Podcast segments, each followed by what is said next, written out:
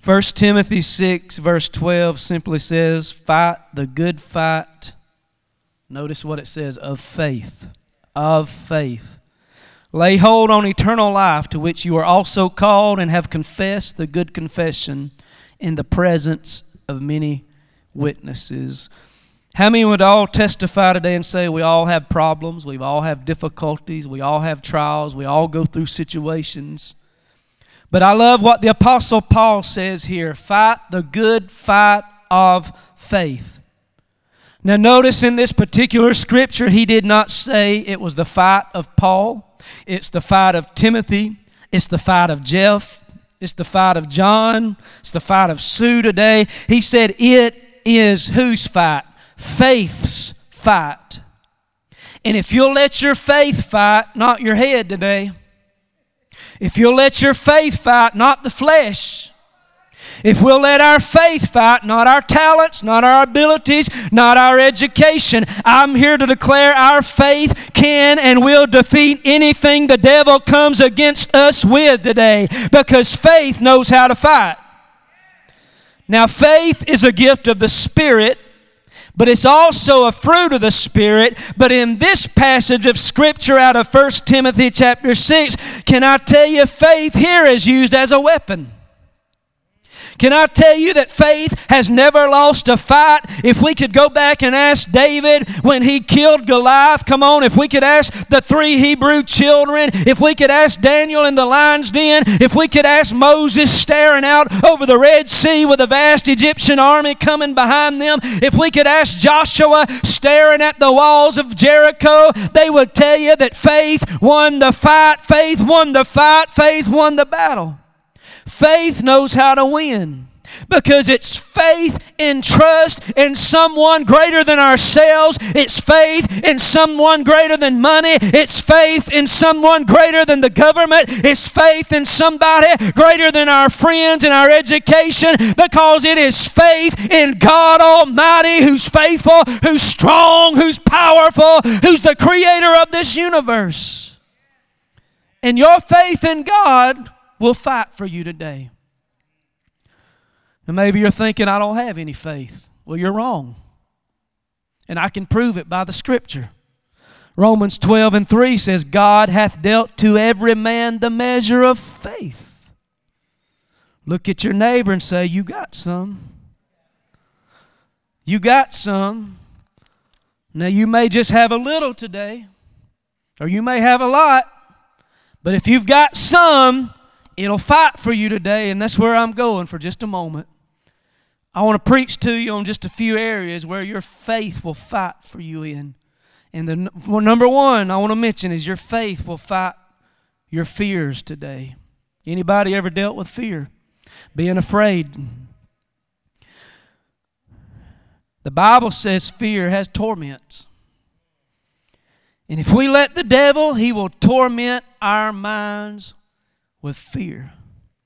Fear that we're going to die. Fear that our children are going to die. Fear that we're going to walk in and lose our job tomorrow. Fear of, uh, of every little knot that we feel in our body. Fear of every ache and pain. Oh my God, it's this. And then we get on, on, on Google and we start looking at all the symptoms. And you know I'm preaching truth right now. And before you know it, you've done diagnosed yourself with the worst disease known to mankind and only given yourselves three days to live. You know what I'm talking about. Stay off Google. Get off Google and get into this when you get sick and when you got problem. This is the prescription. This is the answer, amen. Fear will torment you day and night. You don't have any report of this happening, but fear will torment you with it. It will literally weigh upon you, eat at you, torment you. Can I tell you, anything that brings you torment is not from God? The Bible says that God has not given us a spirit of fear, but what? Power and love and of a sound mind. The Bible also says that the fear of the Lord is clean. Any other fear is dirty. You're not supposed to be afraid of the future today. You're not supposed to be afraid of what your business might or might not do. You're not supposed to be afraid that your kids are going to go crazy. God does not want us thinking that way, and we don't have to think that way today. Oh, this is the day that the Lord has made, and I'm going to choose to rejoice and be glad. I'm going to get up every morning, and I'm going to let my faith fight my fears. Yes, fears are going to come every day, but I've learned that my faith will fight and drive back the forces of fear if I will let it. Amen. Hallelujah. So faith knows how to fight our fears. But faith can also fight our feelings today. Somebody say feelings. Can we be transparent with one another for a moment? There have been and there are times when I don't necessarily feel saved. Oh my goodness, we got a pastor who don't feel saved. Lord, we gonna, what are we going to do? Hear me out. I'm, I'm being real with you. I'm being a real pastor. I'm being a real human being today. There's times when I, I don't feel the presence of the Lord like I did this morning when they were singing, "Surely the presence of the Lord is here." There's times I don't feel the goosebumps, and I, I don't feel the glory, and I don't feel anything. And if I let it, that's when that voice inside will say, "You're not saved. You're nothing. You have nothing. You'll never be anything." But that's when my faith kicks in, and it begins to war, and it begins to fight against the way I feel in that moment. And there are times I don't feel victorious. There are times I don't feel like I'm more than a conqueror. There are times when I don't feel like I can do all things through Christ who strengthens me. There are times when I don't feel highly favored of the Lord. But you know what? According to the Word of God, I am today. And my faith fights those feelings. Can I tell you that if you're not careful, your feelings will dictate the way you worship God at church? I'm just going to get on out here in the deep with this one. Some people go to church, and when they get here, they can't wait to go home. Some get to church and can't wait for the singing to be over. Some get to church and wonder if the preacher will ever stop. Man, I'm glad there wasn't an amen. I was waiting. You better be glad it was all quiet, right? Because I had, I won't even go there singing. Hey, you did good. Some, and some are at home right now saying this, "I can't wait to get back to church. I wish I could be there with them today." Some are at home saying, "I wonder what song they're going to sing next. I wonder what scripture they're going to, I wonder what he's going to preach about. I wonder how many got saved in the altar call. I wonder who got touched today."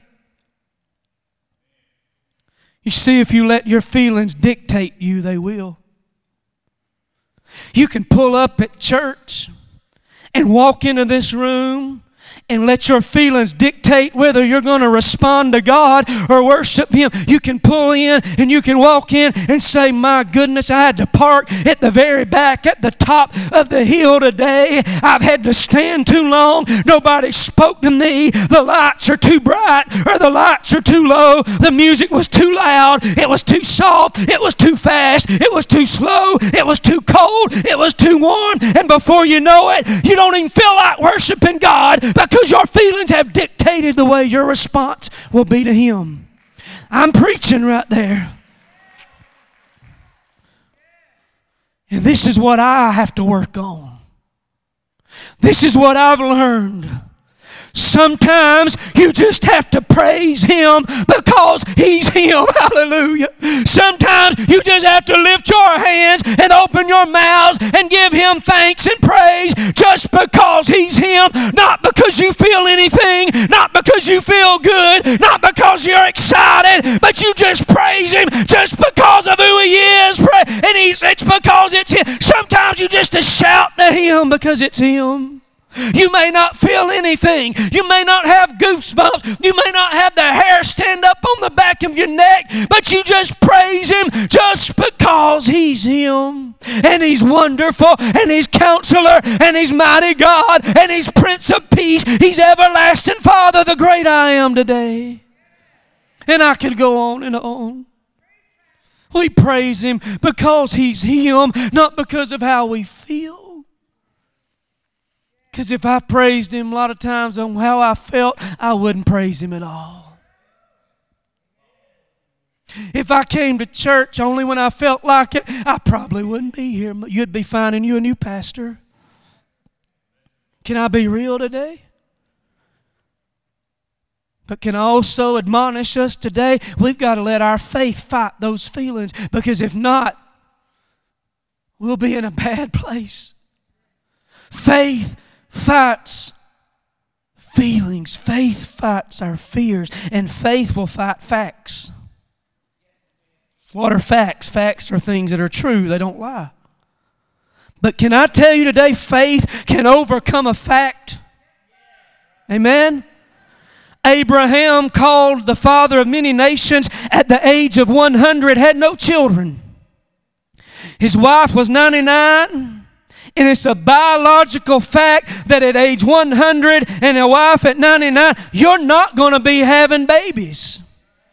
That's a thing of the past. But how many knows faith fights facts, and it doesn't matter what the facts say, for with God all things are possible to them that believe and have faith. And I feel like telling somebody here today, God's not through with you yet. We serve a God who parted the Red Sea. We serve a God who spoke this world into existence. Amen.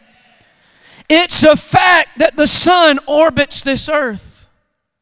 Joshua was fighting a battle and winning, and it's a fact that the sun was going to set. He was making so much progress, but the sun was setting. It was starting to get dark, and with faith, he looked up at the sun, and he told the sun to stop, and God saw his faith and stopped the sun in motion. Why? Because Joshua's faith, and faith still fights facts. Praise God. It may be a fact that the doctor said you've got cancer, but it will be faith when he goes back and runs the test the second time and it's gone. That's what I'm talking about. It may be a fact that your bank account is in the negative, in the red, but it'll be faith when the check comes in time, on time, in the mail. Pray. It may be a fact that you don't have a diploma or a degree or an education to get that job, but it will be faith that they give it to you anyway. Oh, I feel the Holy Ghost in this place. It may be a fact that they were blind, but it was faith that they can see. It might have been a fact that they were deaf, but it was faith that they can now hear. Oh, faith fights facts today. Praise God. Hallelujah. Get your faith up. You're a candidate for a miracle today. Hallelujah. Faith also fights hopelessness. Another word for hopelessness is fatalism. Feeling of hopelessness, things won't turn out right for me. No use, things won't ever get better. Just when you think my marriage is over, my dream is over, just when I'm thinking things will never turn around, faith will rise up and begin to fight that hopelessness. Fight it. And hopelessness is what got a hold of, of John Mark in the Bible. John Mark traveled with the great apostle Paul. And after traveling with him for a while, Paul sent word to Timothy and said, send John Mark back to his mama. He has no use in the ministry. He'll never make it. Never make it. That reminds me of a true story about my own self. Went to visit a dear, precious saint that's gone on to be with the Lord that I knew from, she knew me when I was born. She knew me as a kid, saw me grow up in the church. She was put in the hospital one day, and I had I had become a pastor at that point. I went to visit her, stood at the foot of her bed and talking to her, and she just looked up and she said, you know what? She said, when I, when I heard you were called to preach, I said, no way, that boy won't ever make it. I said, thank you, thank you. And I may not have made it, I may not have arrived, but bless God, I'm trying, amen. And I'm here today, but it's it's a hopelessness, a spirit of hopelessness that'll grab a hold of you and tell you you can't make it. John Mark felt that way. Can you imagine the great apostle Paul telling you you won't make it? Do you know how hopeless he must have felt when he went back to his mom and had to tell her, Apostle Paul sent me home, said I'm not, I better find me a new career. I better find me something uh, else to do. But watch this. The Bible says there was a man named Barnabas, and in the Greek that means son of consolation. That means to console. That means to come up and put your arm around somebody and say, you're going to be all right. I see something in you. God's got his hand on your life. God will use you, amen. And that's what Barnabas, son of consolation, did. He come up under and around Barnabas and began to console him. And did you know, two years later, the great apostle Paul sent a letter to Timothy and said, I'm looking forward to you coming. Oh, and by the way, bring John Mark back with you. He's profitable unto me for ministry now. That tells me no matter what kind of fatal pronouncement that has been spoken over your life, or you've messed up, or you blew it, or you made a mistake, I've got news for you today. Your faith in an almighty God can fight that fatalism. It can fight that spirit of hopelessness. Praise God. And God can use you. God will elevate you. You can be somebody today through Jesus Christ. As long as you got faith, you've got a second chance. As long as you got faith in God, there is a tomorrow. As long as you got faith, He can restore Restore the years the enemy stolen, amen. Hallelujah. So faith fights hopelessness, and faith, when I was praying and studying for this, God really nudged me on this one, because I've seen and heard so much in the recent weeks. But how many of you are thankful that faith fights for your family? Faith will fight for your family. Faith will fight, fight for your family today, amen. The devil is out to divide the family. He's out to turn husband against wife, wife against husband, kids against parents. He'll use drugs and alcohol, abuse, adultery, pornography, homosexuality, anything he can to destroy confusion, to destroy the family. But can I tell you, it's time to let our faith in Almighty God rise up in us and fight for our family, fight for our spouses, fight for our children, fight for our grandchildren. Come on, does anybody have any fight left in them? Because I assure you the government is not fighting for your family today. The government is trying to okay gay marriage. The government tries to take prayer out of school. The God's government is trying to enforce abortion. I've come to tell you the government will not stand for your family, but there is somebody greater than the government. There's somebody greater than the one in the White House today who will fight for your home and your marriage and your family, and his name is still Jesus. And we need to have more faith in Him than those we've elected today. Oh, hallelujah. It's time to let our faith rise up and fight for our families today. They're worth it. They're worth it. Hallelujah. Joshua sent two men to secretly spy the land of Jericho. They went to a harlot's house named Rahab. The king found out, but because Rahab knew that the God they served was real and on their side and for them, she hid them and protected them from the enemy. And in return, she asked that they would spare her and her family. She made a covenant with Joshua and the two spies. And what they did was they told her to put a scarlet line of thread in the window and bring all your family in and you'll be saved. Amen. When they came in to take the city, they looked up and they saw that scarlet line of thread around that window, and they did that family no harm. Hallelujah. Another time when the Israelites were trying to leave out of Pharaoh's bondage, God instituted the Passover.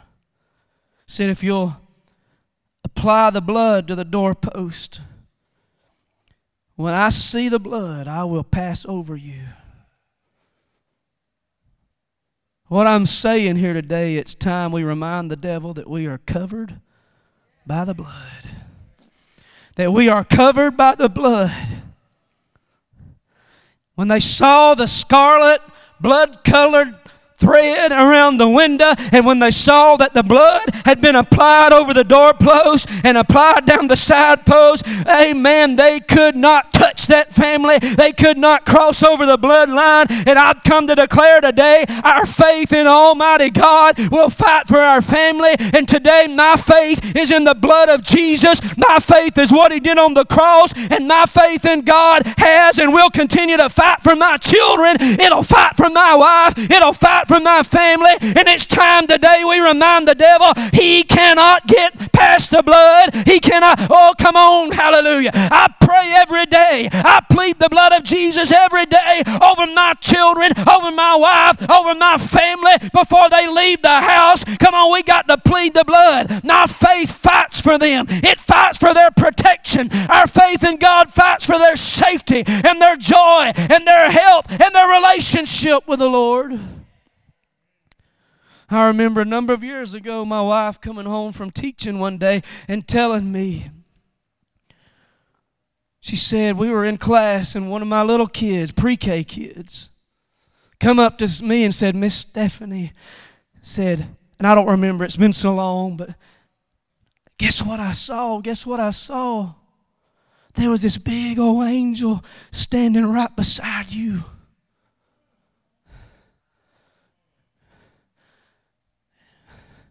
And it's because we've been praying and pleading the blood over our family that God would encamp angels round about our family, wherever they go, wherever they're at, whatever they're doing. We got to fight for our family, church. And the way we can do that is, is our faith in God and pleading the blood. Our faith in God will also fight for our future. How many of you have hope for a good future? Come on, we got to. How many of you have faith that tomorrow's going to be better? Amen. How many believe God, as He said in His Word, has got a good plan for us? I believe that. He's got a good plan for you and your family. He's got a good plan for Mount Holly Church. Sometimes we may not feel like it, feel it does. We may, we may struggle and But that's where our faith has to kick in and fight. Fight for our future. Fight for a better tomorrow. Fight for revival. But I want to take it just a notch higher than that, and that's important. How many of you know there's a rapture in our future?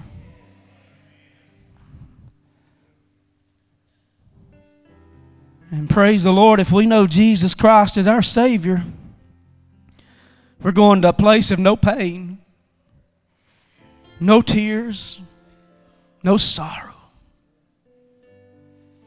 no more hopelessness, fatalism, division, no more worries, no more sleepless nights. It's a place with streets of gold, walls of jasper, gates of pearl. We're going to see Jesus face to face, and we're going to be reunited with family and friends that's already there. That's in my future. This this world, and I'm, we get it mixed up. We, we pour everything we can and everything we can do into this world. This, this is not even our home. We're just passing through. This is temporary. The Apostle Paul said this that we live in is like a tent, a tabernacle. Hallelujah. And my faith in God is fighting for my future every day. There is nothing this world has to offer, nothing on this earth that is worth me obtaining to lose where I'm going over for all eternity.